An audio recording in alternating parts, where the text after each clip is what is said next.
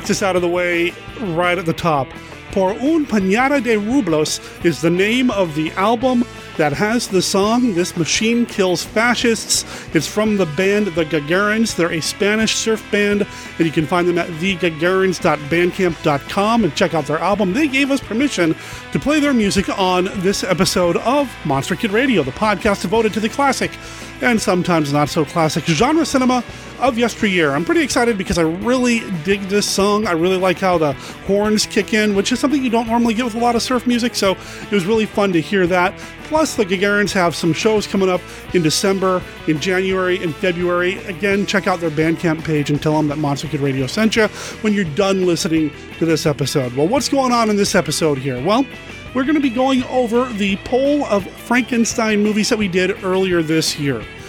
You may have participated in it, or you may have heard about it after the fact. There is a poll that we ran in which we asked you to tell us your favorite Frankenstein films, but not just favorite, we also asked you to tell us what you consider to be the best Frankenstein films, knowing full well that your favorite movie may not be quote unquote the best Frankenstein films. There, there, might be a, a, a, slight difference, and we wanted to give you an opportunity to tell us both. And then Steve Turek and I went through, broke down the data, and we're going to be presenting that in this episode of Monster Kid Radio. Now, Kenny's still here with the famous Monsters of Filmland segment.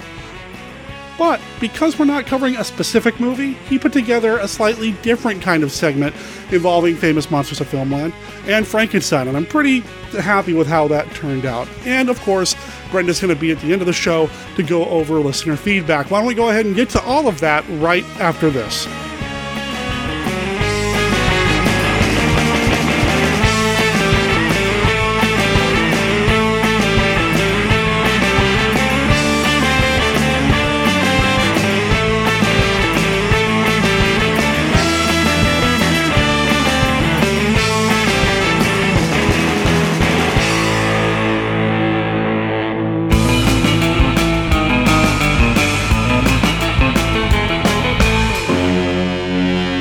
Legend of Frankenstein once again brings terror and nightmare to the screen in Lady Frankenstein. Joseph Cotten is Baron Frankenstein. The... But it's face. Devil with his face, I don't care what he looks like. I want him to live. Sara Bay is Lady Frankenstein. That is what they call your father's life's work, a monster, and they're right. They are not right. She's beautiful, she's evil, and she'll do anything for love. Would you like to have my body bend to you? Would you like to make love to me? She creates a new, more terrifying monster. And only the monster she creates can satisfy her strange desires. Using her beauty and her scalpel, she cuts deeply into men's hearts. Yes, you're right. Kill it. There has never been a movie like Lady Frankenstein. Rated R. Welcome to Planet 8. Every two weeks, the crew at Planet 8 Podcast explores the many worlds of science fiction, fantasy, superheroes, monsters, and more. We cover the latest movies and TV shows, as well as old favorites, too. Yeah, like Planet of the Apes. It's a madhouse! A madhouse! Hey guys, don't forget Star Trek. Fascinating. Or classic monsters like King Kong. Creature from the Black Lagoon, or Godzilla. If it's nerdy or geeky, we'll probably be talking about it. So why don't you tune in and check us out? You can find us on iTunes or other fine podcast providers. Come join the conversation at our website, planet8podcast.blogspot.com. You can also find us on Twitter and Facebook. This is Planet 8 Podcast, signing off. End transmission. Dr. Frankenstein found the secret of life, but he lost control. Now, in a screen thriller, Frankenstein's Castle of Freaks, his monstrous creations, fantastic creatures break free. See Rossano Brazzi, Michael Dunn, Edmund Purdom, and international beauty Christiane Royce in Frankenstein's Castle of Freaks. Rated PG, parental guidance suggested. Monster Kid Radioheads. In this week's look at famous monsters, we are going to celebrate Frankenstein's monster with Frankenstein Cover Boy, a look at his appearances on the covers of famous monsters of filmland. Frankenstein was placed as the forefront of all the monsters of FM with issue number one. It was a cheesy rubber mask worn by editor Forry Ackerman, but it was definitely Frankenstein. The Universal Frankenstein went on to be featured in 14 covers of famous monsters. The first painted version was issue 13, which was the first 100 page issue. It was painted by Basil Gogos and has an unfinished expressionistic quality to it, so it is hard to determine which actor is being portrayed. Issue 21 has a photo colorized by Basil Gogos of a scene from The Bride of Frankenstein, when the monster meets his bride. His next appearance is issue 42, painted by Ron Cobb of Frankenstein Battling the Wolfman. The classic Basil Gogos is found on issue 56, which was the Boris Karloff obituary issue. He would next appear on the cover of Monster World number 6, FM 75, dressed as Santa Claus. It is a photo of a Don Post mask, which was based on the Glenn Strange Frankenstein. The very next Monster World number 7, FM 76, had a scene from The Son of Frankenstein by Gray Morrow. It includes Lugosi's Igor and Rathbone's Dr. Frankenstein, and some Strickfaden set dressing. Frankenstein then appeared on my personal favorite, issue 94.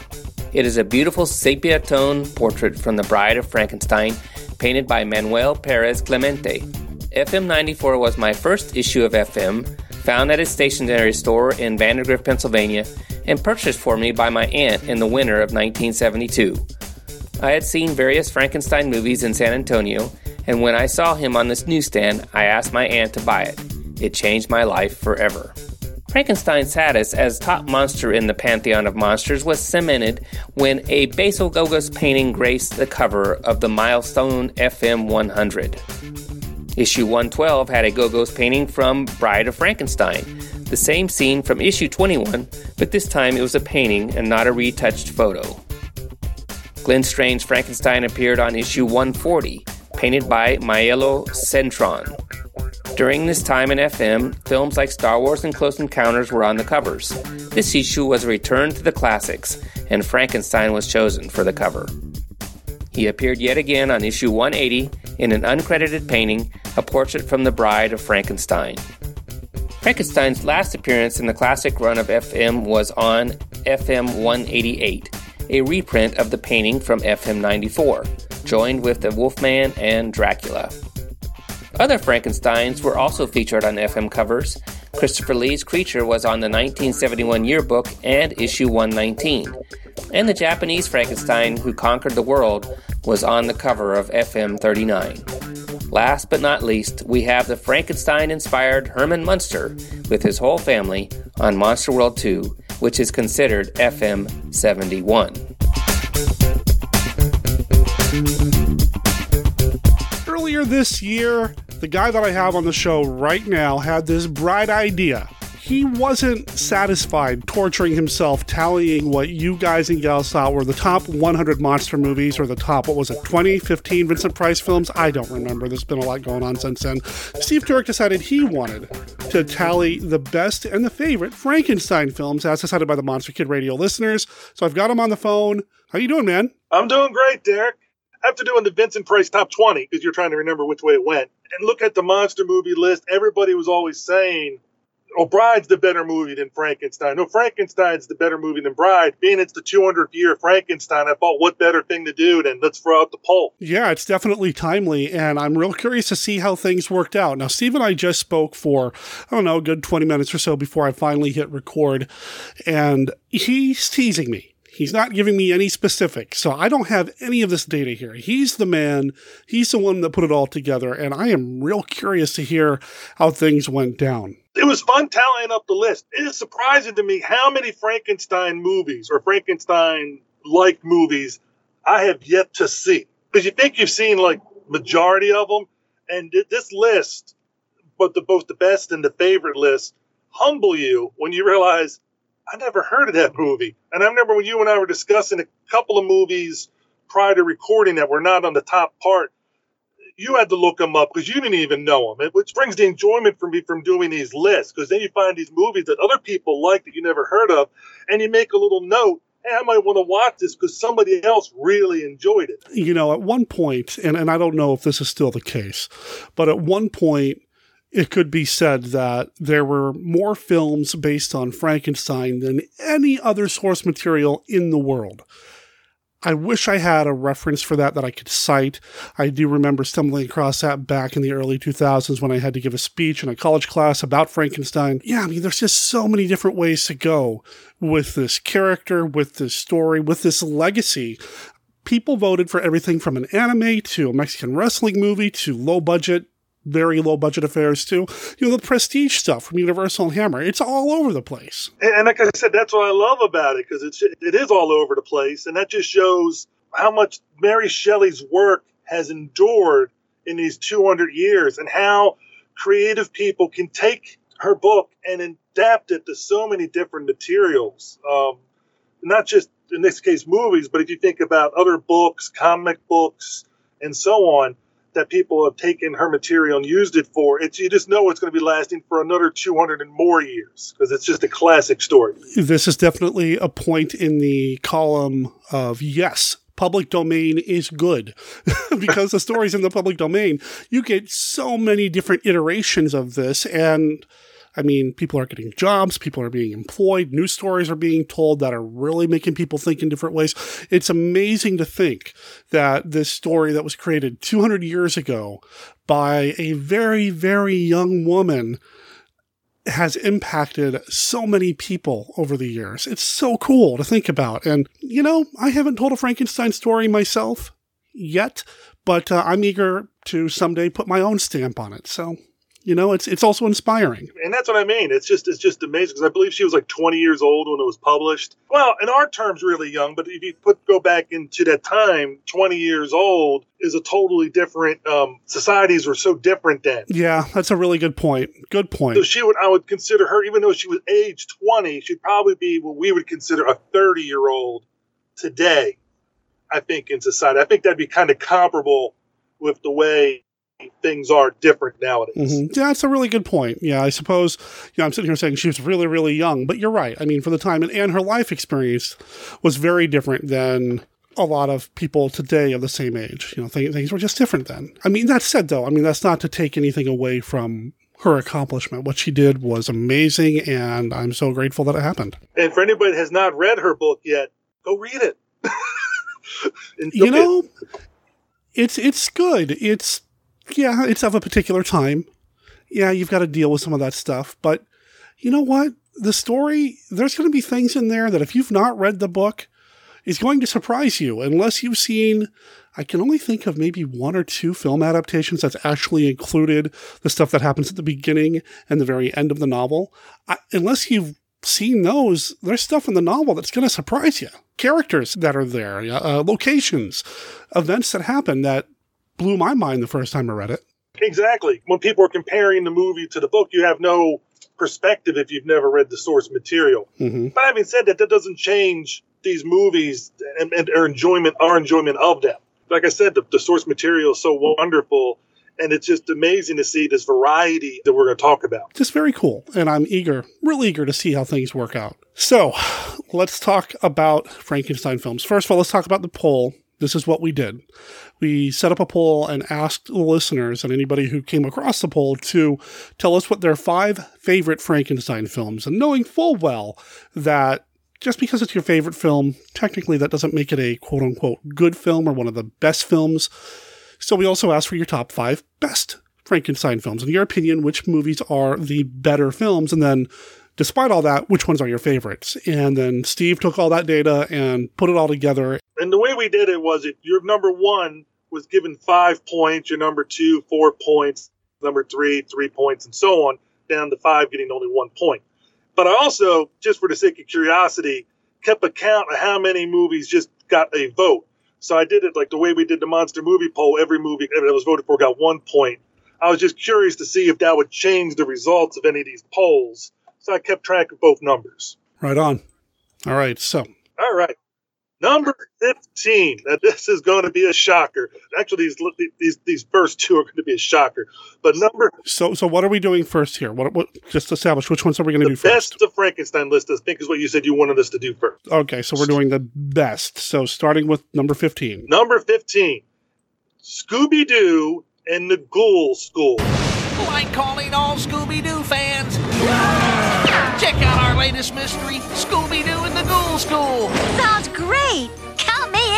Count me. Well, me too. It all started when we headed out to coach at a school for girls. Get a shot of that. Uh-huh. But when we like got there, we found that it was a school for ghouls. Like ghouls. You'd think they'd never met a girl ghoul before. Zoink! Like then we met more monsters. It's so nice to see new blood at Grimwood. Then this witch tried to turn us into zombies. I'm going to revoltize them. and like, look what the monsters made us wear. Yikes! I can't punch anymore. Now what? Join Scooby Doo and Shaggy as they solve their latest mystery in the full length movie Scooby Doo and the Ghoul School.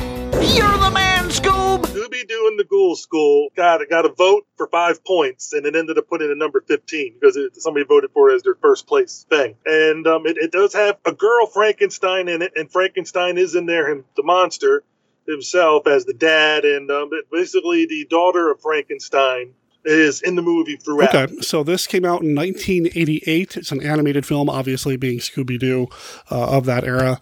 It is a Scooby Doo, Shaggy, and Scrappy Doo is the other character there. So it's of that era of Scooby Doo. I've never seen it. Well, you know, you should probably do some more Scooby Doo with Monster Kid Radio. He is the number one monster fighter, I think. it is on the list. Stay tuned. I'm looking at the plot synopsis right here on Wikipedia page. And uh, while I don't know much about this particular movie, I do see the words Creature from the Black Lagoon and Godzilla listed here in the plot synopsis. So I think I need to see this. I think so too. I've seen it many times with my kids, and uh, I know exactly who voted for this as their favorite movie. It was my daughter. I was gonna say this. This is one of your kids, right? yeah, because I, I, said to her, "It's like, oh, this, this." I said to her, "Oh, you're voting for Scooby Doo in the Ghoul School. This is gonna be a throwaway." And I had to tell her, "Oh, guess what? It made number fifteen. Very cool. All right, number fourteen, Empire of Corpses. I've never seen this movie. yeah, this is another one that I am not familiar with at all, and listeners are probably hearing me type on the keyboard right now as I try to pull it up and, and, look at it again. Looks like this is an anime film from 2015, so it's Japanese. I know nothing about it, except it looks like perhaps a character is looking for a journal that belonged to Frankenstein. That's, that's all I got. I suppose I'll have to begin by explaining my work. The thing I require, first and foremost, is a corpse. The strange interest of an outstanding London University medical student. Unauthorized corpse reanimation and the use of illegal necroware. You really managed to get through quite a bit in a short time. I'm quite impressed. Do you think I never expected to get caught? So let's make a deal then, shall we? Victor's notes are exactly what we've been searching for, Friday. It might even prove your theory true. Investigate the Corpse Kingdom and secure Victor's notes using any means necessary. Can you speak? What's your name? Tell me your name! You went out into the world. You sought the notes. Friday. You sought the soul. And teach me the secrets of the soul. Guide all of mankind to its salvation! The rest is up to you! Then at last, I see fate led you by the hand. Promise me. You found your way here. And thus the result is this.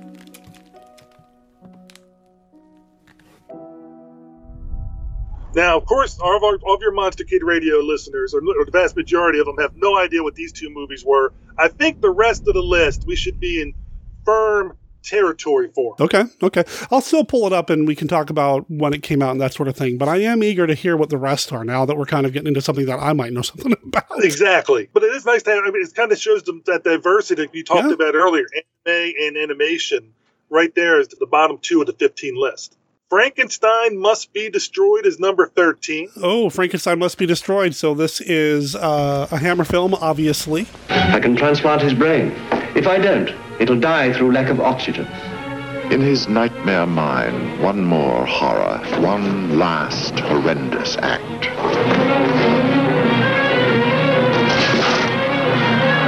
Frankenstein must be destroyed.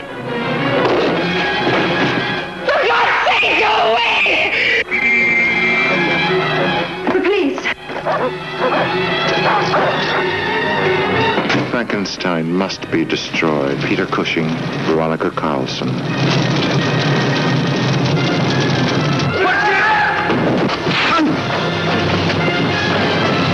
Frankenstein must be destroyed.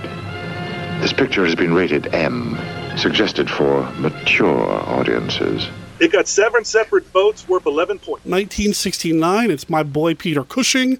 Uh, Veronica Carlson is in this one. This is a really solid movie. Exactly. I mean, so like I said, we're, we're in firm territory for the rest of the way. Um, number 12, Ghost of Frankenstein. It receives nine separate votes worth 14 points. So now we're dipping into the classic cycle from Universal in 1942. Uh, the first of the Frankenstein films to not feature Karloff in the Frankenstein makeup from Universal. There's a curse on our village. The curse of Frankenstein.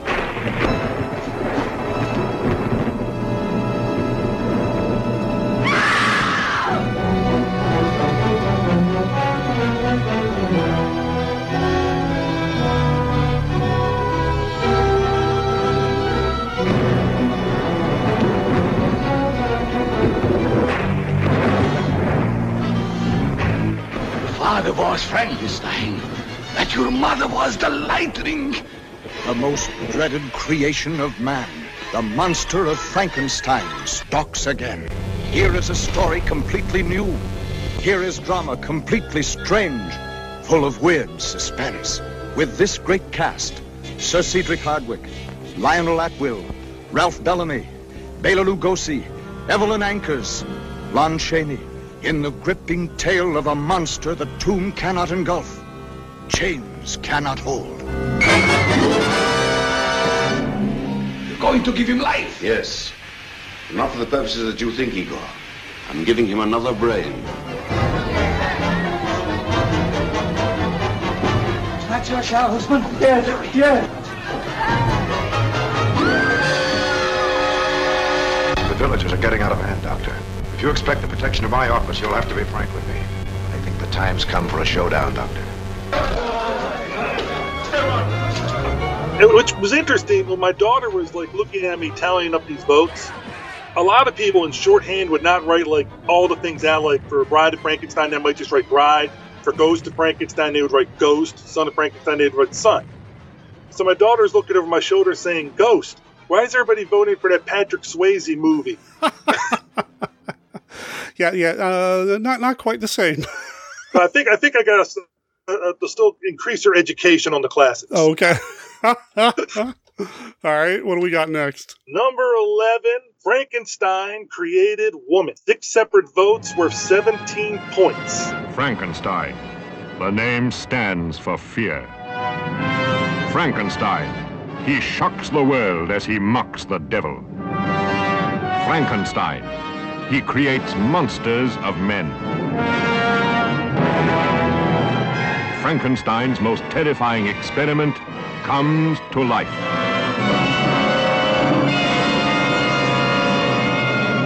Frankenstein created woman. Who am I? Who am I?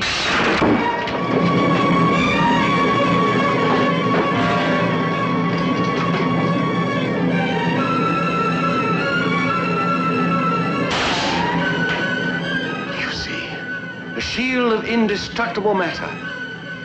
What is it for? What is it for? To give life after death, my friend. That's what it's for. Life after death. Peter Cushing as Baron Frankenstein, who crosses swords with Satan in his fight for immortality. He lives. See, hence he's alive. Susan Denberg as Christina, the deformed creature transformed by Frankenstein to a living beauty. Within her, a dead man's revengeful urge to kill. Kill him. Kill him. Kill him, Christina. Thorley Walters, the doctor who helps Frankenstein to violate the laws of nature. Christina, my dear, that man possesses such power, such knowledge, that well, sometimes I don't even understand him myself. The boy Hans is the tool of the Frankenstein experiment. These boys are the Causewians.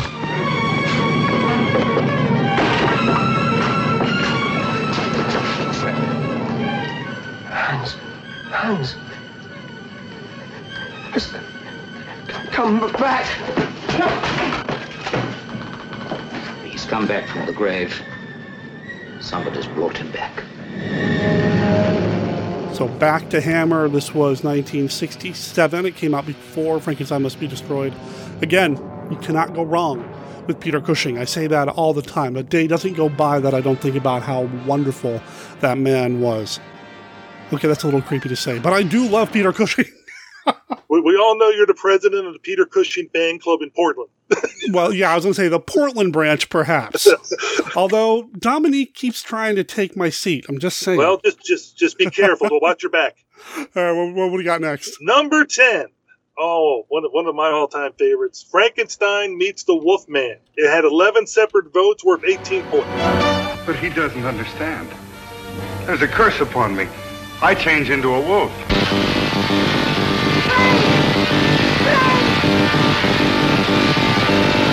Listen to me, Frank. I saw my father become obsessed by his power. He died a horrible death. There's no need for us all to storm after her. She'll come in if I ask her. Why should we treat her so fancy? She's a Frankenstein. Frankenstein meets the Wolfman again. Universal. Looks like we're going Hammer Universal. Hammer Universal. 1943. Of course, this is basically the first big monster mash. Uh, we've got Frankenstein. We got the Wolfman. Lugosi playing Frankenstein this time around, which I think doesn't get enough credit. Just putting that out there. I- I'm not. Nobody's arguing with you on that one. I mean, it's just, it's a good movie. Number nine, Frankenstein: The True Story. Oh, okay. Mary Shelley's classic novel comes to life in Frankenstein, The True Story. Monday night at 9, 8 Central Time on NBC. Seven separate votes worth 18 points. So basically, Frankenstein meets the Wolfman was tied with Frankenstein: The True Story. Okay, okay. So we're breaking the Hammer Universal back and forth cycle. This was a 1973 made for television film. I have to be honest, I haven't seen this. I mean, I'm familiar with it, and I've even read Sam Irvin's amazing coverage of this film in uh, an issue of Little Shoppe of Horrors, which I think was earlier this year, wasn't it? Or was it last year? Uh, I believe so. Or, or yeah, I mean, it's, it was either earlier this year or last year. It's phenomenal. If you haven't read that, listeners, I highly recommend it. But again, I've not seen the movie. I know everything about it now, thanks to Sam, but I've not seen the movie. I think it was last year because last year Mark Maddox had the um, cover art. Oh, that's right. Yeah, if I remember, at Monster Bash. So I That's think it would have been last year at least. Mhm. But I, I've seen it. I think when not, not the first time it aired, but when it reran, I saw it then as a boy, and then um, my son Ben bought the uh, Blu-ray of it, and um, we watched it again recently, and and I, I enjoy it. For me, there's parts of it that go a little too long, but I think because it's a TV, it was a TV miniseries. So I think that might affect the pacing. You expect to watch it over two days, like watch it one night, then take a break, then watch it the next night. I don't know if one sitting Okay. is worth it. I'm not sure, but there was a lot of good things about it, and um, there was a, there's a certain scene where um, Jane Seymour's character gets decapitated, where um, nobody forgets. So, spoiler for anybody who's not seen it yet, apparently. you said it came out in 1973. I mean, come on, Rick. I know. Statute of limitations. I know. I know. My 18 year old has seen it. I mean, get over it, people. All right, what's next, man? Number eight, House of Frankenstein. 10 separate votes for 19 points. I'm going to repay you for betraying me. I'm going to give that brain of yours a new home in the skull of the Frankenstein monster. The uh, jugular vein is severed. Not cut, but torn apart as though by powerful teeth. A werewolf. Last night I killed a man, You didn't know what you were doing. but I did. I wanted to kill. I think they're after Dracula. So 1944, Karloff returning to the Frankenstein franchise, but not as the monster, playing Dr. Niemann. Really, really cool. Uh, and again, Lon Chaney, of course, is in it. She's awesome. And I think it's uh, the first Glenn Strange appearance as Frankenstein's monster, isn't it? I believe so. I take your word for it. Okay. You're more of the Frankenstein monster scholar than I am. Uh, let's not get crazy. Well, I got to speak to. Compare, I'm just comparing the two of us. Oh, okay, okay, okay. Re- number seven, Revenge of Frankenstein. Yes. Nine separate votes for 24 points. In the year 1860, I, Baron Frankenstein, was sentenced to death on the guillotine.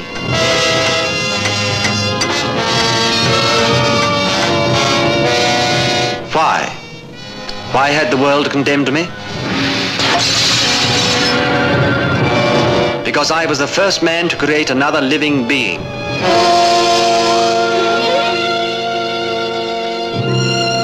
The first unnatural man. But because his brain was affected, because he could not control his animal instincts, he was hunted down and brutally murdered. But I have escaped the guillotine, and I shall avenge the death of my creation.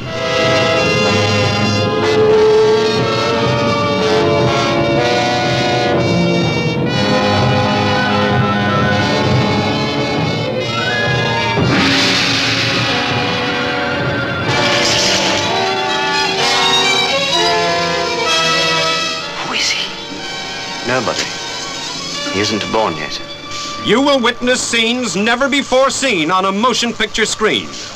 You will see Frankenstein take the eyes of one man, the brain of another. You will see lifeless hands begin to move. You will see a man turn into the world's most terrifying monster.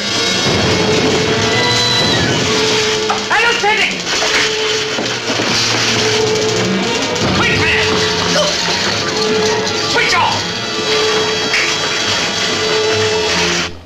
This is one of my favorite sequels of all time, the second Hammer Frankenstein film. It is actually a true sequel. A lot of the Frankenstein films just kind of exist as their own things, but this one picks up almost immediately after the end of the first Frankenstein film from them. And that takes us to number six. Now, when I voted, I had this film as my number two best of. Okay. Abbott and Costello meet Frankenstein. 16 separate votes for 40 points. I mean, it's just awesome movie. It, it is 1948. Uh, Lugosi's swan song as, as Dracula. You know, his, return to the franchise and then the end of the franchise, basically. Solid work and the best Abbott and Costello monster movie, I think. Oh, I I don't even think, I, I mean, I, I'll be willing to bet money it is for Mhm. most most fans. I mean, it's the 70th anniversary, and it, you talk about a movie that still holds up today Yeah. for all audiences. To me, it's almost the perfect picture. It's timeless.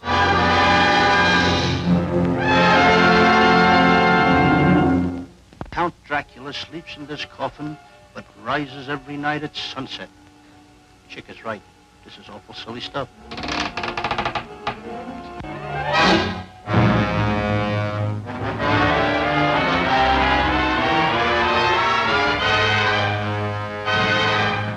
Come on, take it all out.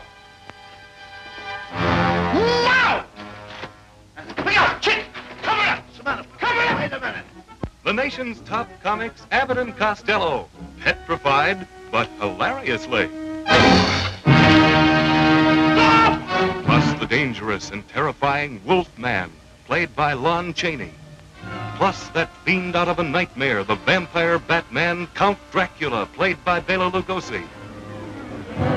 Plus the most dreaded creature of them all, the Frankenstein monster, played by Glenn Strange. Plus a couple of luscious but designing females in the spookiest laugh fest on record. And that takes us into the top five, Okay. which I know everybody's been waiting for us, us just rambling on about other movies. All right. what do we got? Number five. This is the movie I voted for as my top one. Young Frankenstein. Mm, I'm actually surprised that's not higher on the list. 17 separate votes for 42 points. 1974 film, Mel Brooks classic. Uh, for my money, probably.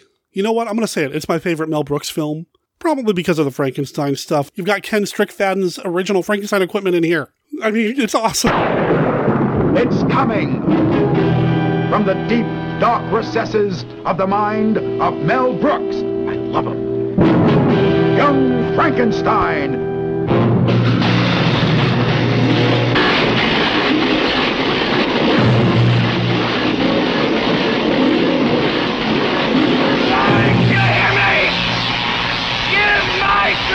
Creation life! Sky means business. Young Frankenstein. Oh dear, nothing left. What shall we throw in now? Starring Gene Wilder as Dr. Frankenstein. That's Frankenstein. But what about your grandfather's work, sir? My grandfather's work was doo-doo! Peter Boyle as the monster. Wow! Marty Feldman as Igor. My grandfather used to work for your grandfather. I'm sure we'll get along splendidly. Oh, sorry. Cloris Leachman as Frau Blucher. You played that music in the middle of the night? Yes! To get us into the laboratory? Yes!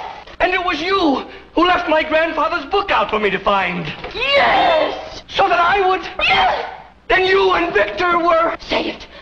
He was my boyfriend! Teri Garr as Inga. Would you like to have a roll in the hay? Roll, roll, roll in the hay. Kenneth Mars as the inspector.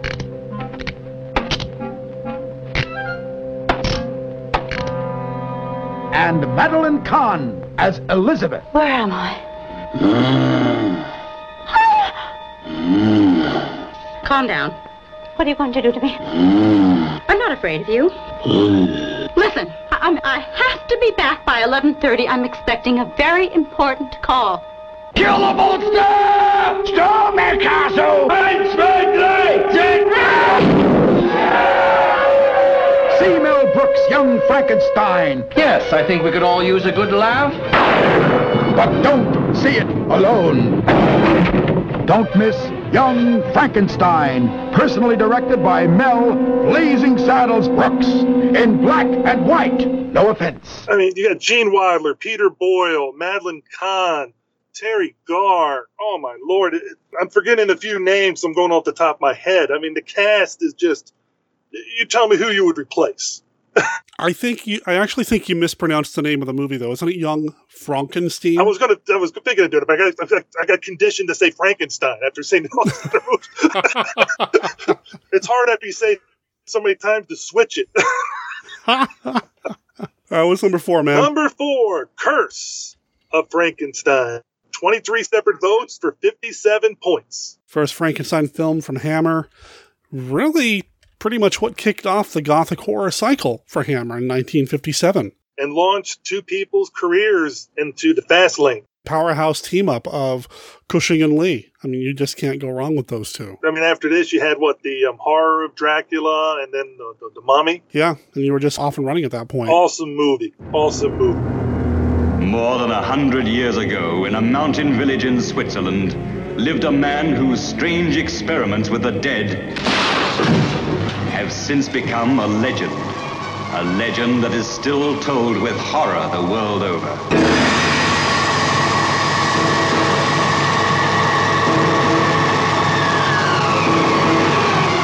We've only just started, just opened the door. But now's the time to go through that door and find what lies beyond it. Why don't you see, Paul? We've discovered the source of life itself, and we've used it to restore a creature that was dead. This is Frankenstein, who revolted against nature, who experimented with the devil and was forever cursed. His unwilling collaborator was Paul Krempe. I can't prove you murdered, but I can stop you using his brain. Why, he has no further use for it? Don't be a fool! Be careful! You damage it! Only two women ever entered this house of evil. Elizabeth, come back! Elizabeth, the lovely cousin who had promised to marry him, and Justine the maid, who kept passionate and secret rendezvous with her master. Won't you understand you're in real danger? What Victor is doing is dangerous to everyone in the house. Now, you cannot possibly conceive what dreadful thing he's planning to do. What are you trying to tell me, Paul? That Victor's wicked? Insane? Wicked, insane, evil. Call Frankenstein what you will. A demon had made a man-made monster. And now, the monster was the master. Paul, what are you going to do? For your sake and to protect Elizabeth, I've so far kept silent. But now I shall go to the authorities and have them destroy that creature. And see that you pay for these atrocities. No! Number three, Son of Frankenstein. 30 separate votes for 76 points. 1939, the third Universal Frankenstein offering. And uh, I'd like to take a moment to just give a shout out to my man Tom Doffel, who just watched this movie for the first time and told me repeatedly how much he loved it. Tom is also the man who's responsible for maintaining the Monster Kid Radio mother box, the computer that we use here to produce the show. So just shout out to Tom. Uh, because he loves this movie. I love this movie. Lugosi is Igor. I mean, really established the hunchback assistant stereotype at this point. Uh, it's just a phenomenal film. Twenty years ago, in the barony of Frankenstein, a monster created by man stalked through the country, maiming and killing. In time, Frankenstein, maker of the monster, died. The monster disappeared. Now, after 20 years, the son of Frankenstein returns, and fear grips the village anew.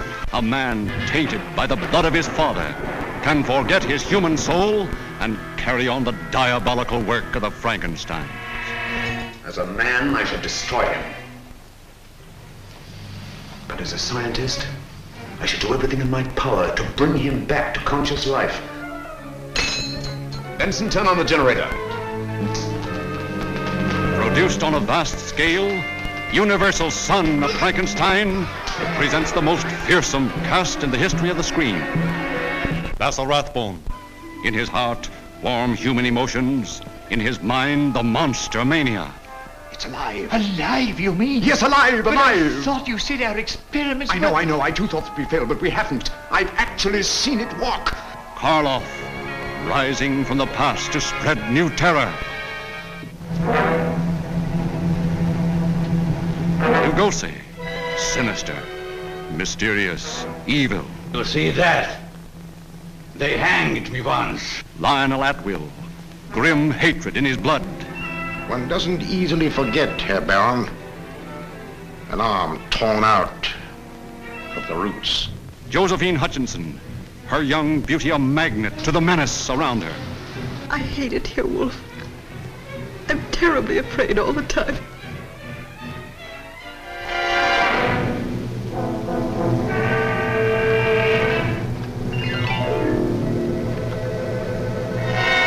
By heaven, I think you're a worse fiend than your father.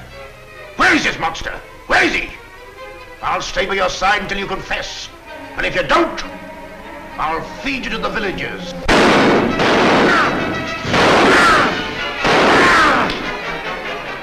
Now, Derek, there's two movies left. And you know, and I know, and probably all your listeners know what these two movies have to be. So we got Frankenstein and Bride of Frankenstein sitting here. Uh, which one is going to come out on top? I, I, suspect I know. Throw out your guess. You got a 50 50 shot. I, I think Frankenstein's going to come in number two and Bride's going to come in number one. And you are correct, Derek. Frankenstein 1931. I want to be clear because there are multiple Frankenstein movies of different years. true. True. Very true. Frankenstein 1931 had 47 votes. Now remember that 47 separate votes for a total of 196 points. Bride of Frankenstein finished first with 45 separate votes, but they were worth 201 points. Mm, okay. Because of how it broke down. Gotcha. Yes. Uh, both films directed by James Whale. And I've said this before, but I don't think I've said it in a long time. I feel like 1931's Frankenstein and 1935's Frankenstein, you can kind of compare to Tim Burton's films, Batman and Batman Returns. Frankenstein is a very controlled film.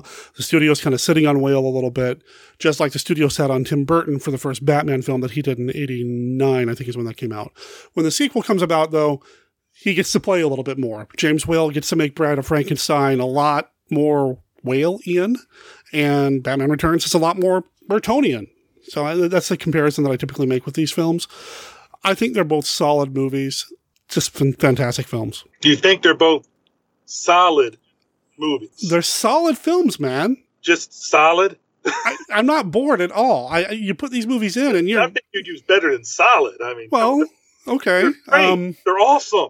woo, these movies are phenomenal. I mean, solid's like, oh, you know, it's like meatloaf. It's it's like it's solid. Fine, Doctor Pretorius, man. That, that's probably for me. If I were to guess why people put Bride of Frankenstein up on top, I'd say is probably part of it has to do with Pretorius.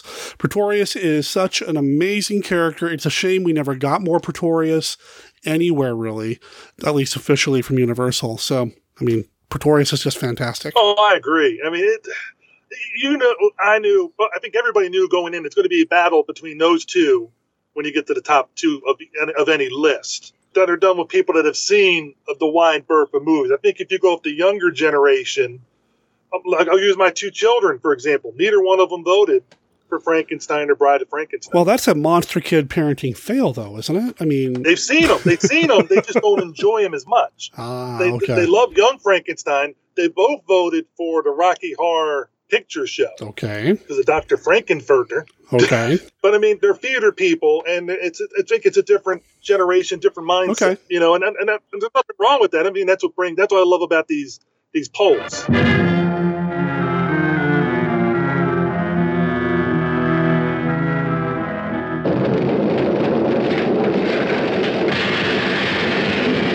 It's alive! It's alive! It's alive! It's alive!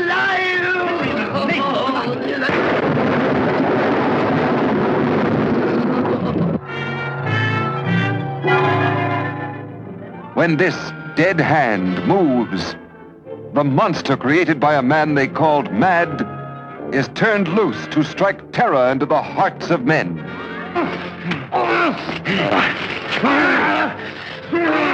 To shock women into uncontrolled hysteria. Elizabeth!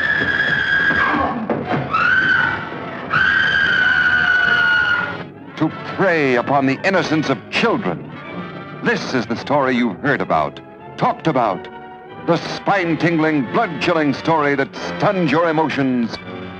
Frankenstein. Don't touch that!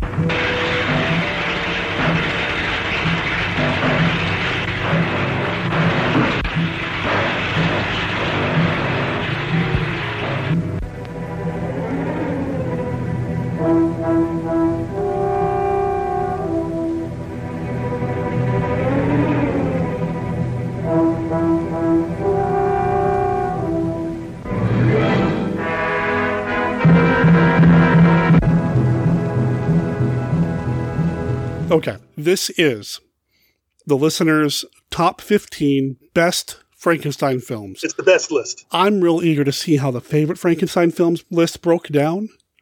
Don't keep me waiting here, man. Well, the Frankenstein list had more movies, obviously, that, that, that were voted, had vote that received votes, and um, so it's a lot more diversity. In if you look at the whole list, but when you get to the top fifteen, it's going to be a lot of the same movies, but in a different order. Okay. Number 15. Derek, what's one of your favorite movies? Oh yeah, did it make the list? At number 15, Monster Squad. Yeah. Received three votes for nine points, and it came in at number 15. You know who to call when you have ghosts. But who do you call when you have monsters? We're the Monster Squad.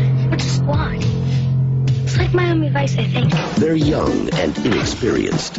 Naughty virgin. They're a bit disorganized. Monsters are not real. We don't know that, sir. 2,000 year old dead guys do not get up and walk away by themselves. But when strange things start happening in town, There's a monster in my closet. Whoa! Look at that big, scary monster! What's happening? Two ways to kill a werewolf. Silver bullet? They're the only ones ready to do battle. Something's out there that's killing people. And if it's monsters, nobody's gonna do a thing about it but us. Soon the creatures of the night shall rule the world. Real monsters? Us? Midnight. In the world, remember? Maybe we can be like Mass Squad instead, you? Two mass bombs. We Yeah, 1035, sit back up! Hurry up! Or Nature Squad. The book is right. Don't you see it's all true? By midnight, You guys! they won't seem so young anymore.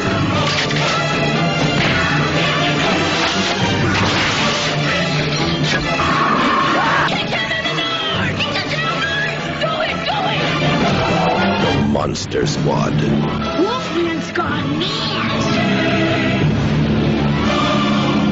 Monster Squad, man. Oh, man. A 1987 film directed by Fred Dekker. You know what? This is one of my favorite films, but not because of the Frankenstein. I love this movie because of the Dracula and everything else going on. Frankenstein's okay, but, you know. We never said he had to be the star of the movie. he had to be in the film, and it didn't even have to be the Frankenstein monster in the film. It could be Dr. Frankenstein in the film. That's true. He just had to be in the film. Number 14, Revenge of Frankenstein. Received six votes for 11 points. Excellent. I already mentioned that. Uh, again, an incredible sequel carrying on the story of Frankenstein from here. Yes. Number 13, Ghost of Frankenstein. Received four separate votes for 14 points. Okay. Now, here's a new movie. Number 12, Frankenstein Conquers the World. Four votes, 14 points. It's one of my favorites. I voted for. Here are the seven wonders of the world rolled into one fantastic adventure. Frankenstein, born again to rule in terror, a monster unleashed to conquer all who stand in his destructive path. Frankenstein conquers the world. Spreading panic as millions flee his vengeance, Frankenstein towering over cities, defying the force of armies, the might of navies, and the fury of jets. Frankenstein, a name never equaled in the annals of terror. Frankenstein conquers the world. Stars Nick Adams as the American scientist versus Frankenstein, incarnate with the strength of a thousand men, a phenomenon such as never seen before. See Frankenstein Conquers the World, astounding on the giant screen, in color scope from American International Pictures. Frankenstein Conquers the World is an offering from Toho from 1965. It's a kaiju film. And, you know, regardless of what your feeling is about giant rubber suited monster movies, the very beginning of the film is enough to get you hooked. You've got the Japanese, you've got the Nazi scientists who have the heart of the Frankenstein's monster. I mean, just a setup like that. It's amazing. And it's got Nick Adams, my man. After, I mean, once, once you have the giant monsters, you have Nick Adams. I mean, you have a Toho classic just rolling off the, you know, rolling right out right there. Exactly. You can't top it. Well, 11 movies did. Well, I mean, you know, I, I know, you what you meant. I'm a Toho man, as you well know. You know what I meant. okay, number 11, Frankenstein, the true story, had six separate votes for 16 points. You know, I wonder, and like I said, I've not watched it. All I've done is read Sam's article or coverage on it. Gosh, I don't want to question the listeners, but is it something I need to see right away? I think you should watch it, and I think you should maybe reach out to Sam Irvin, see if he can come on and do an episode with you where you two discuss the movie. You've seen it for the first time, and him obviously being an authority on it. You know, that'd be an interesting episode. Yeah. Okay. I'll add it to the list. Uh, your list, it's like I don't know. I don't know if you're ever going to live long enough to get rid of this list. Well, this is true. which is always a good list to have. All right, number 10, Frankenstein Created Woman received 9 votes for 21 points. Excellent. Number 9, Frankenstein Must Be Destroyed. 9 votes, 26 points. Okay. Okay. Number 8, House of Frankenstein. 10 votes, 28 points. Okay. And let's see, number 7, Frankenstein Meets the Wolfman. 15 votes, 37 points. So we're seeing a lot of familiar titles here, which makes sense. Yep. Here's interesting. These two movies flip flopped. Number six, Young Frankenstein, 19 votes, 41 points. And number five is Abbott and Costello Meet Frankenstein at 15 votes, 51 points. Hmm. Okay. Interesting. And I think what the difference is there is because a lot of people, maybe because of favorites, they moved up Abbott and Costello Meet Frankenstein, but held it down a little bit when they were voting for best of. Okay. I can see that. All right. Number four, Curse of Frankenstein. 23 votes, 56 points. Okay. Again, number three, Son of Frankenstein, 22 votes, 69 points. And which brings us down to our familiar final two. So one of them's Dracula versus Frankenstein. You know, two people actually voted for that movie. Those idiots. I, I don't know. I, I, think I think we should ban them from polls. uh, for for listeners that are wondering, um, that that that would be um, Derek and I. We both voted for. it. but hey, two people also voted for Frankenhooker. you know what? Okay, I got nothing. So I got nothing either. I'm just saying. It's, it's it's a favorite list. Hey. I mean, you know, it, it, I'm just surprised to be honest with you that, that Jesse James meet Frankenstein daughter received no Yeah. vote. I was I thought for sure that I was going to get a vote. Oh well. All right, but number two this time is Bride of Frankenstein. 37 total votes for 141 points, which puts Frankenstein 1931 Interesting. at 43 votes and 171 points. And it makes sense. I mean, it really makes sense, I think. And in both polls, I mean, if we did not have the point system, hmm in both polls, Frankenstein 1931 would have finished first because it had more individual votes. Gotcha. But it was because a lot of people, a lot more people in the best of voted for Bride of Frankenstein as number one and ended up getting more points than Frankenstein. Right. So it's interesting when you break it down and you look at the numbers. That's why I was, I was keeping it both ways. I was kind of, oh, this is interesting. By doing it this way, flip the top two. Very cool. Very, very cool. Well, I like this list, and I will be putting a YouTube video together in the near future, kind of like how I did with the top Vincent Price films a while back. And, and listeners, you're subscribed to the Monster Kid Radio on YouTube YouTube channel, right? Right? I am. I don't know why they're not. Oh, that might be it. Maybe you ruined it. I don't know. They don't know I'm on it are watching your videos. No, uh, I will be putting a video together. And of course, Steve, thanks for doing this. Uh, listeners, do you want to hear more polls? Do you want to do more polls? Maybe next year we can see if there's any movie that has an anniversary coming up. Or maybe we'll just do Dracula because, I mean, we did Frankenstein. Why don't we do Dracula next? You know, we'll, we'll see. We'll, we'll talk. Steve and I will talk a little bit more about it, but I want to hear what you guys and gals think. Drop me a line. Let me know. what movies like Dracula or Wolfman or Hammer movies or Toho movies or Godzilla, whatever type, you know, give us an, uh, some ideas of where you'd want us to go. You know, I wonder if maybe Hammer might be something we want to start focusing on since next year is the premiere of House of the Gorgon. Maybe we can tie Hammer in with the Monster Bash, like we did with Vincent Price. There we go. There we go. So at least you can expect a hammer pull of some sort. At least that will be happening next year. Oh, that that's going to be interesting. Curse of Frankenstein, Horror of Dracula, The Mummy. Oh my lord, The Seven Golden Vampires, and of course, I know it's going to be number one in Hammer Horror, and you do too, Captain Kronos. For dear life, hold on to your blood. Because your blood is their life. Because your nightmare is their reality. They are history's deadliest vampires, creating the panic only one man can stop. Captain Kronos, vampire hunter, with death at every doorway, trembling in every heart. Now, the terror must be challenged. Who lives to destroy the curse? Kill me! Kill me! Who duels to battle the undead? Her youth will pulse through your veins, my darling. Who dares to bleed the bloodthirsty? Yes, you bleed, my lord. At last, horror has met its match. Captain Kronos, Vampire Hunter, from Paramount Pictures, rated R, under 17, not admitted without parent.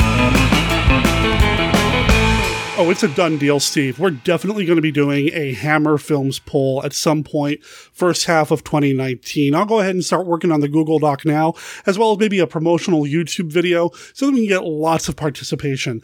I was really happy with how the Frankenstein poll turned out in terms of participation, the number of votes we got, and I really like the way Steve broke it down by points, and just kind of a fascinating way to look at the data. I will be taking that data and putting it into a YouTube video probably within the next couple of weeks, so stay tuned for that.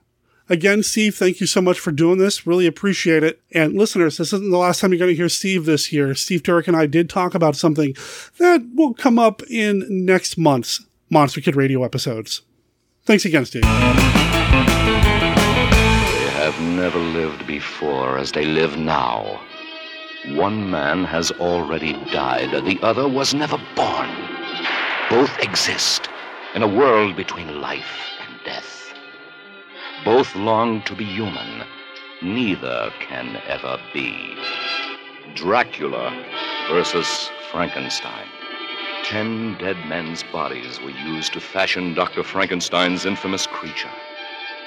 Tens of dozens of victims have kept Count Dracula alive for three centuries. Only one of these beings will survive their meeting Dracula versus Frankenstein. Brand new thrills, brand new horror, brand new shock. Dracula versus Frankenstein in color, rated GP.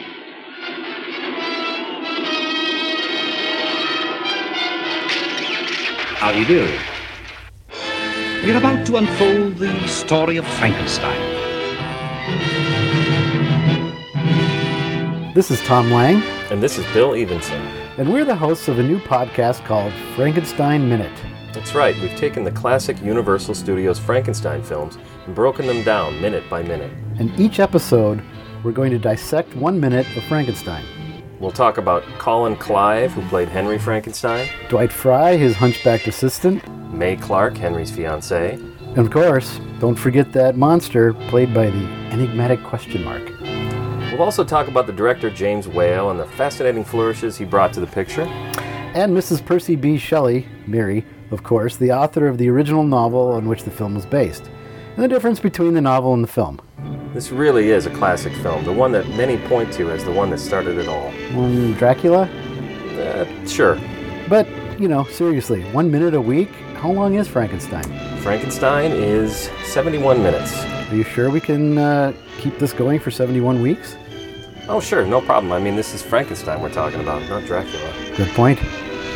We'll discuss characters' motivations and talk about the great performances and John Boles. Don't forget Kenneth Strickfaden and his amazing electrical devices.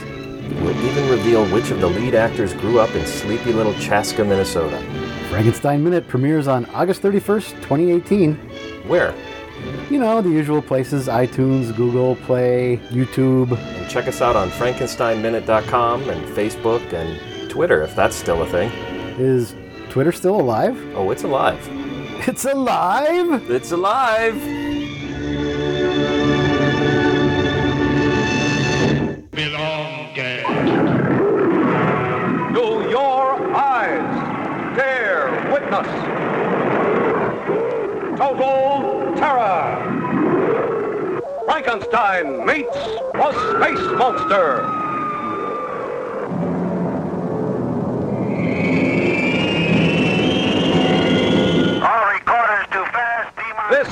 Is it. For the first time on the screen, America's missile might mobilized against annihilating invaders from outer space. We have come here to this planet for one purpose only, to acquire breeding stock to repopulate our planet. See the kidnapping of the Earth Maidens for the love-starved slaves of the sterile planet. Very good. We have done well, Nadia. I am pleased, Princess. You are satisfied. I will be satisfied when we have enough more like her to commence phase three.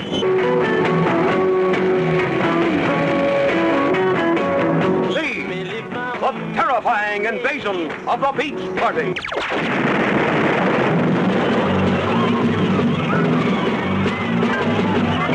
See a United States astro robot become a creature of death. For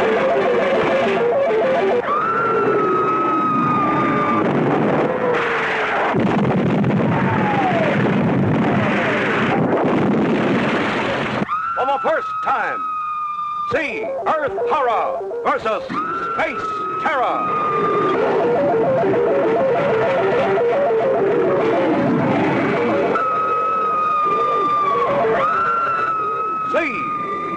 Frankenstein meets the space monster in Futurama. Hello. Oh, did you hit start? Yes. Okay. Feedback time. Got two emails that we're going to go through with Brenda. hmm How you doing? Not feeling so great today. Yeah, today was kind of an off day for both of us. Right. Oh. I just think you're old enough that the weather changes are finally affecting you as well as me. Is that an old joke because my birthday's coming up? yes. Jerk. How old are you going to be?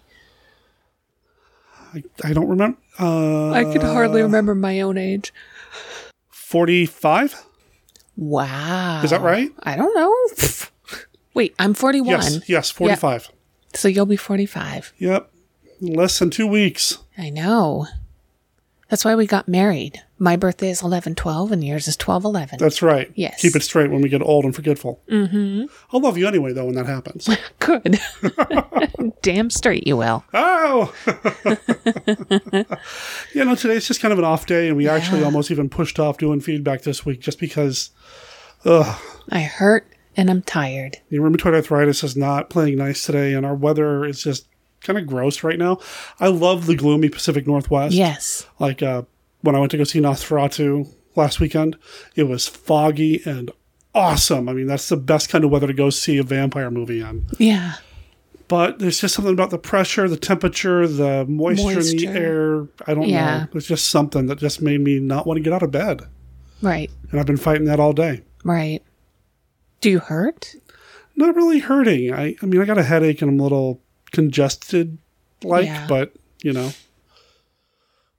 Maybe it's an allergy thing and they'll find that out tomorrow. Mm, that's right. You have allergy testing. Yay. Sitting around for two hours after they've Poked done you. who knows what to my arm Poking you. over and over and over again. Yeah. You can handle it. I did it once. Yeah, but you're much tougher than I am. What? It- it- it's true. Hmm. Uh huh. Uh huh. so we have two emails. Yes. Let's do the first one. Dear Brenda, Derek, and most importantly, Wednesday. Oh wow, look at that. See how you rate? Where are you? Oh yeah? How you doing? You listening? Oh, okay. Good. You want to come up here for this? I don't know if that'll pick up or not, but Wednesday is now officially on the podcast and in, in the podcasting space. Hi. Hi, pretty kitty. All right, you listening? LG Smith here, Silent Death in another podcast. Mm-hmm. Did I ever make that connection? I don't know. I don't think I did. Oh. I'm writing in with a thought about Van Helsing and the shift in stereotype from Dracula to horror of Dracula. Look at the eras of the two movies, or more importantly, what happened in between. World War II. In Dracula, Van Helsing is an older, wiser father figure who directs the heroes to defeating Dracula. This is more in keeping with the novel. Doctors of this era were considered older, sage like figures. World War II changed the world, and many men were thrust into roles that changed everything. In Horror of Dracula, Van Helsing is not an old man, but one in the prime of his life. This man, much like the actor playing him and those in the audience, had seen and done things the previous generation couldn't have imagined. He couldn't be a passive advisor, but a man of action. Yours, Larry. That makes a lot of sense. It does make a heck of a lot of sense. I know that, uh, well, both World Wars had a massive impact on art, and World War II in particular, huge impact on on the horror genre. Well, World War One too, but I guess you see it a lot more with the monster movies Mm. yeah, and the horror movies. And he's right, man. You know, man of action, going and doing stuff. Well, and your audiences are different.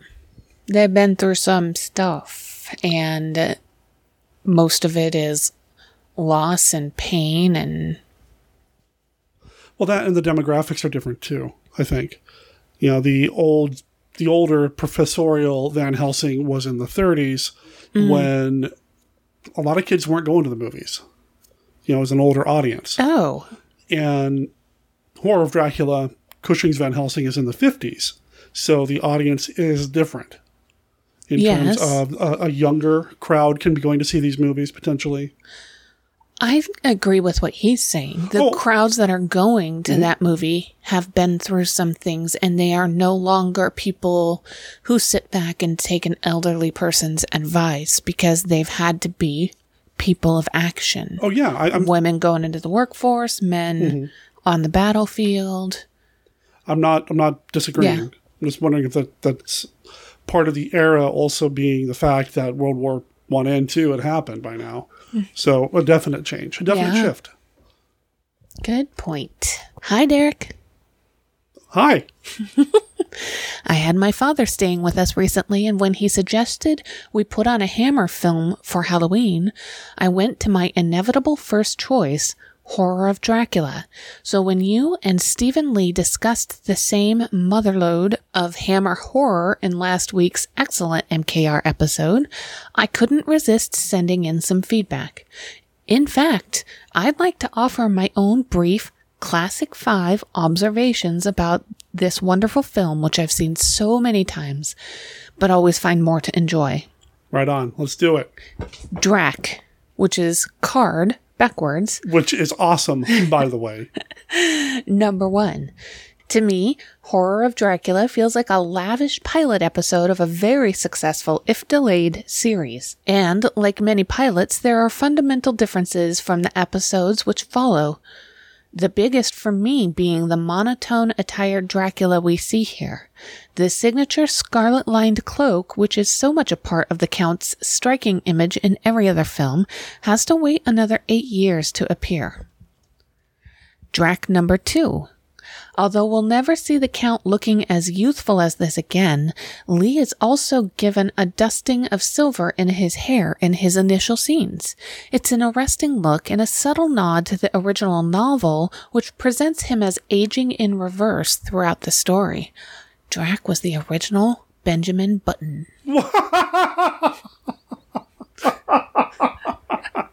no! I should clarify that's my comment, not from. Mm-hmm. Yes, okay. Okay. Drac number three. Explicit sexuality was to come later in Hammer's productions, but the implied eroticism in this film is surprisingly pervasive. Carol Marsh's Lucy, opening her bedroom doors and waiting for the Count to appear, is not only intolerably tense, thanks to James Bernard's inexorable score, but also plays like a liaison scene from some twisted version of Romeo and Juliet. Best of all, though, is the expression on Melissa Stribling's face. And I think, I don't know if it's Stribling or Stribling. Melissa S. Is the expression on Melissa Stribling's, Stribling's, Strobling, Strubling, Strabling, every vowel, Strubling. face after her own tryst with the man in black. Through nothing but perfectly pitched facial acting, we just know that Mina has had the night of her life, and it's little wonder Terence Fisher is rumored to have kept a photograph from this scene. Drac number four. A surprising foreshadowing of the 80s slasher films, the call is coming from inside the house? Try The Count is Sleeping in Your Own Cellar, Arthur Holmwood. Over my head. I didn't even know how to pitch things in that because I have no idea what's being talked about. Do you want to try it again? What would I say? The call is coming from inside the house? No. Try the Count is sleeping in your own cellar, Arthur Holmwood. I think that's the take. Oh, I think you should play it off as if that's me. It's, it's not- just just cut your voice in. Uh huh. Nobody will know. Yeah. And finally, Drac number five. Although Hammer famously played down the supernatural aspects of the Count, there are still elements to reward the careful viewer. Dracula snatching up Harker's heavy travel bag as if it weighs nothing is fun, but listen carefully whenever Lee ascends that beautiful staircase, particularly in the final sequence. Van Helsing clatters noisily up those stairs in desperate pursuit of Dracula, who has only seconds earlier swept up to the landing in complete silence, like some huge malevolent shadow. It's subtle and creepy as heck. And my father's assessment of the film, his highest possible accolade. That was all right. Thanks for indulging me and keeping up the amazing work, Derek. I'm loving the current format of MKR, starting with Kenny's brilliant famous monsters report on the relevant film and ending with the high priestess of feedback, Brenda, joining you for your adorable back and forth. It's the highlight of every Monster Kids week. Best wishes to you both and kitties from the future. Al. Yeah, Al is the man behind Info Gothic, which is available now and will be on the Monster Kid Radio Holiday Gift Guide. Get it for every monster kid in your life because It's it's, awesome. beautiful. It really is. It really is neat. It's one of those um, things that sort of spans outside of the genre, I feel Mhm. like. So I'm not super huge into these films. Well, nobody's perfect. It's okay. But seeing all the little charts and infographics are interesting. Maybe I just like infographics. well, Alistair Hughes is the man. Uh, I'm so excited for Infogothic. So proud of him. It's such a cool book, and I do want to have him back on the show again in the near future. Early 2019 would be great. He Mm. and I did talk about Dracula 1972 AD, and I am sitting on the satanic Rites of Dracula to have him back. That'll a lot of Okay. That Yeah. sounds like it could be painful. Sitting on the satanic Rites Of Dracula? Yeah. Uh, well, I mean, I I got nothing. Okay. I was going to try to make it funny. But this is just not, it's all inappropriate. We're just not hitting on all No, cylinders. no, I mean, it's we're- good. It's just not. Oh, it's good. You know. What are you talking about? I don't know. I, I do like all the points that he made and all the comments that he Yes, made, and I love the the Dracula specific classic five with the uh, the five Dracs instead of cards. So cool. Yeah. Um, I know that Lee was a fan of the original novel, so anytime he could work something from the original novel into the films, he made him incredibly happy because he sometimes wasn't happy making those films. Mm. So yeah, I mean, and, and I did not notice the thing with the stairs. Didn't notice that one bit, and actually gives me an idea for a project I'm working on right now. So thank you for pointing that out. Very, very cool. My favorite thing is the surprisingly pervasive explicit sexuality. Put that on a T-shirt, just just out by itself, out of context. No, I do like that. Fascinating stuff. Yeah, Both of these. I do like the idea of a different Van Helsing for a different era, not just with those two films, but I wonder if you go and you look at different films featuring prominent vampire hunters, most more often than not Van Helsing's, what was happening in the zeitgeist in the culture, uh, in the Mhm. society to lead to that kind of a staking savior figure. You know, what led to Hugh Jackman playing Van Helsing in Van Helsing? Poor, poor life choices. Poor. Lots of credit card debt, but you know, oh man, I, I rag on that movie too much. I don't. Yeah. Okay. It's got good music, and I know Dominique loves it, so we'll, we'll give it that. Anyway, thanks for writing in, everybody, and thanks to Brenda for joining us on the show Yeah. again this week. what else? Anything else Um, before we sign off? Not that I could think of. That's Okay. the big thing in our lives at the moment. Okay, What's a big thing in your life at the moment? it's a big thing in my life. Yeah. I don't know. All right. Well, on that note, motivational.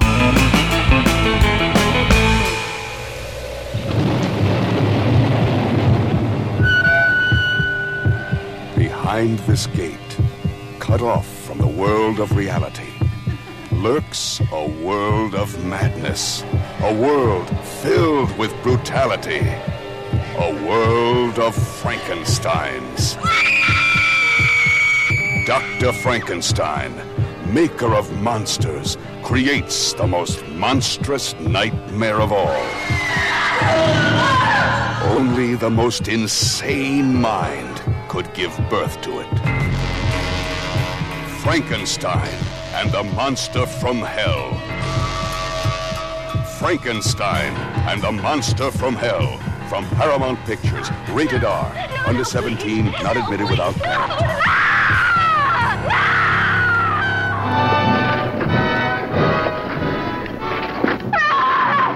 The one, the only, King of Monsters, brings you the demon of the atomic age. Boris Karloff as Frankenstein, 1970, carrying on the hideous experiments of his infamous ancestor. In this stone sarcophagus, deep in the bowels of the earth, he buried his creature, his creation. Frankenstein, 1970. In the hell pit of his centuries old castle, he perverts the terrifying wonders of nuclear science. This gets you some eyes. To unleash a horror beyond all imagination. What kind of dealings do you have with the director of the morgue? Are you interested in corpses? Even the cyclotron, concealed in his subterranean vaults, cannot complete his foul creation, for which he must have throbbing vital organs transplanted from living beings.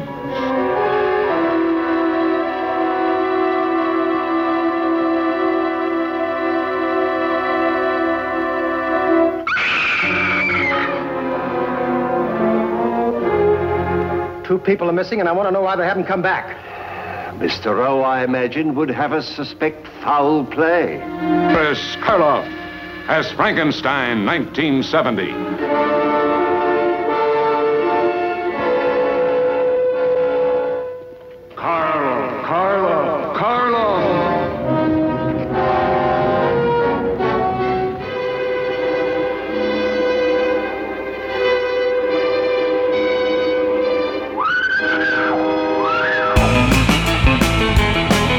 That brings us to the end of this week's episode of Monster Kid Radio. Big thanks to Kenny, big thanks to Steve, big thanks to Brenda, and big thanks to Wednesday for being part of the show this week. You know, I could talk Frankenstein movies for hours and days on end. There was actually a point in my life where I was collecting Frankenstein figures. I don't really do that much anymore because I don't have a lot of room for that sort of thing you know, I'm going to watch me a Frankenstein film if given the choice between Frankenstein and any other monster movie out there. Well, uh, okay, let's not count Creature from the Black Lagoon, but I love me some Frankenstein, and I tried to play nothing but Frankenstein. Frankenstein, Frankenstein styled movie trailers in this episode of Monster Kid Radio, just because I wanted to keep that Frankenstein thing going. I did play that trailer for Captain Kronos just because I thought it was funny, but for the most part, you've heard nothing but Frankenstein in this episode of the show. Because of that, I didn't really talk too much about the screening of Nosferatu that I went to, but I'll go ahead and I'll mention it now. Big thanks to Chris McMillan for joining me when we were at Nosferatu. It was so cool. Plus, we met up with Charles Babbage, who is a regular listener of the show. And Charles, we are going to have you on the show next year. Listeners, Charles and I have been trying to make that happen. We'll start a conversation on Facebook and then one of us gets busy with life and other projects and then the conversation kind of stalls and then a few months later one of us writes back it's like oh yeah we need to make that happen and then the same thing happens again it's a vicious cycle well we're committed now. We have a couple of movies in mind. And you know what?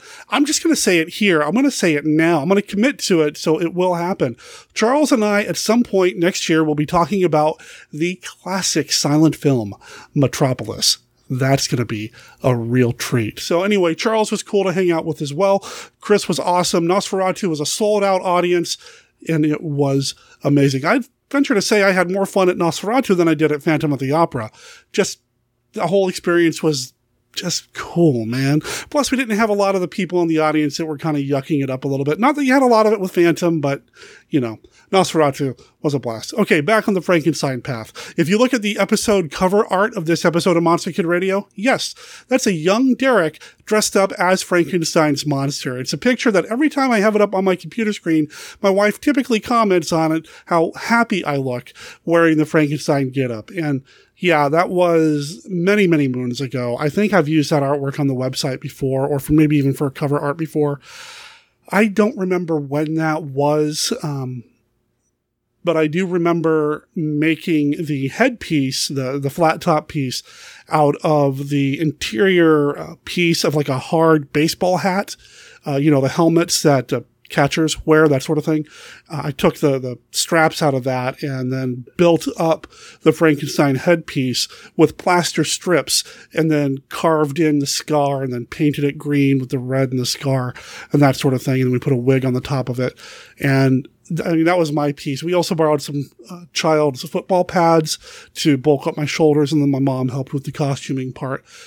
You know, if I were to dress up as another monster at some point for whatever reason, I'd love to try to pull off a Frankenstein. There's just something iconic about the Karloff Frankenstein, the Christopher Lee Frankenstein. You know, I really like the Lon Chaney Jr. Frankenstein from when he played him in that TV special just really looks cool with all the stitches and everything. I really like the way the eyes look in the Frankenstein's monster in Frankenstein Unbound, where you see the different irises kind of cut apart and stitched back together. That's really cool. It's hard to find a Frankenstein design that's just not cool to look at. Even the big lumpy plaster paper mache looking face from Dracula versus Frankenstein. There's just something cool about it. Frankenstein, awesome stuff.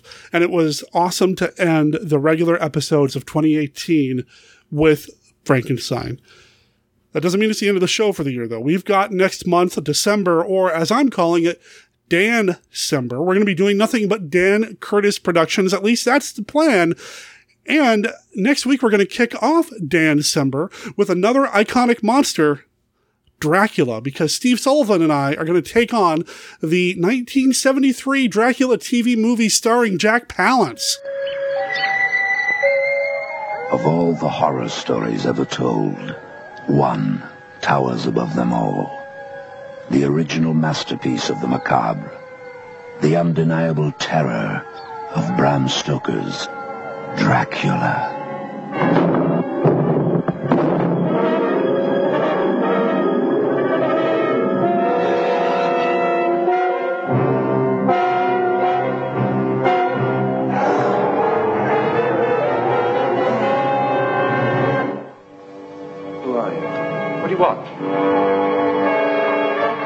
An evil that spreads its shadow of darkness across Europe to Victorian England.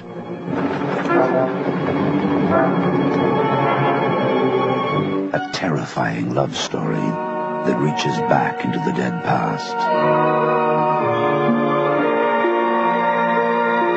A nightmare that stalks through the centuries to embrace the living. Can't you at least tell me something? If the cause of your fiancé's affliction is what I think it is, then beside it the most venomous serpent in the world would seem a plaything for children. I actually just recorded that with Steve a couple of days ago, so that's fresh in my mind. I'm going to go through, edit that up, and that's what you're going to hear next week. Also planned for Dan December is a conversation with Jeff Owens about the movie House of Dark Shadows. And, you know, earlier I said Steve Turk's going to be back on the show. That's because I did chat with Steve about the TV series Dark Shadows, as well as with Steve, the other Steve. Steve Sullivan about Dark Shadows. And I hope to get the same thing with Jeff Owens, and I've already done it with Josh Kennedy as well. I wanted to do a big Dark Shadows roundtable, but I think coordinating that with everybody with the schedules during the holidays, different time zones, that sort of thing, would be a monster sized headache. So instead, next best thing, I'm going to take a few minutes with people and just have them tell me about Dark Shadows and what it means to them. And then I'm going to put that into the mix. And that being said, if you have any comments or thoughts about Dark Shadows in particular, or anything about anything that we've talked about here on the show, I'd love to ask you to call it in. Our voicemail line is 503 479 5657. That's 503 479 5MKR. Or if you have email that you want to send to us, monsterkidradio at gmail.com is the best way to do that. Now, of course, Monster Kid Radio is on Facebook and Twitter, and I'm personally pretty active on Facebook. You can always find me there. You can find links to everything that we've got going on on our website at monsterkidradio.net. I'll make sure there's a link in the show notes for you to pick up your own copy of Info Gothic by Alistair Hughes.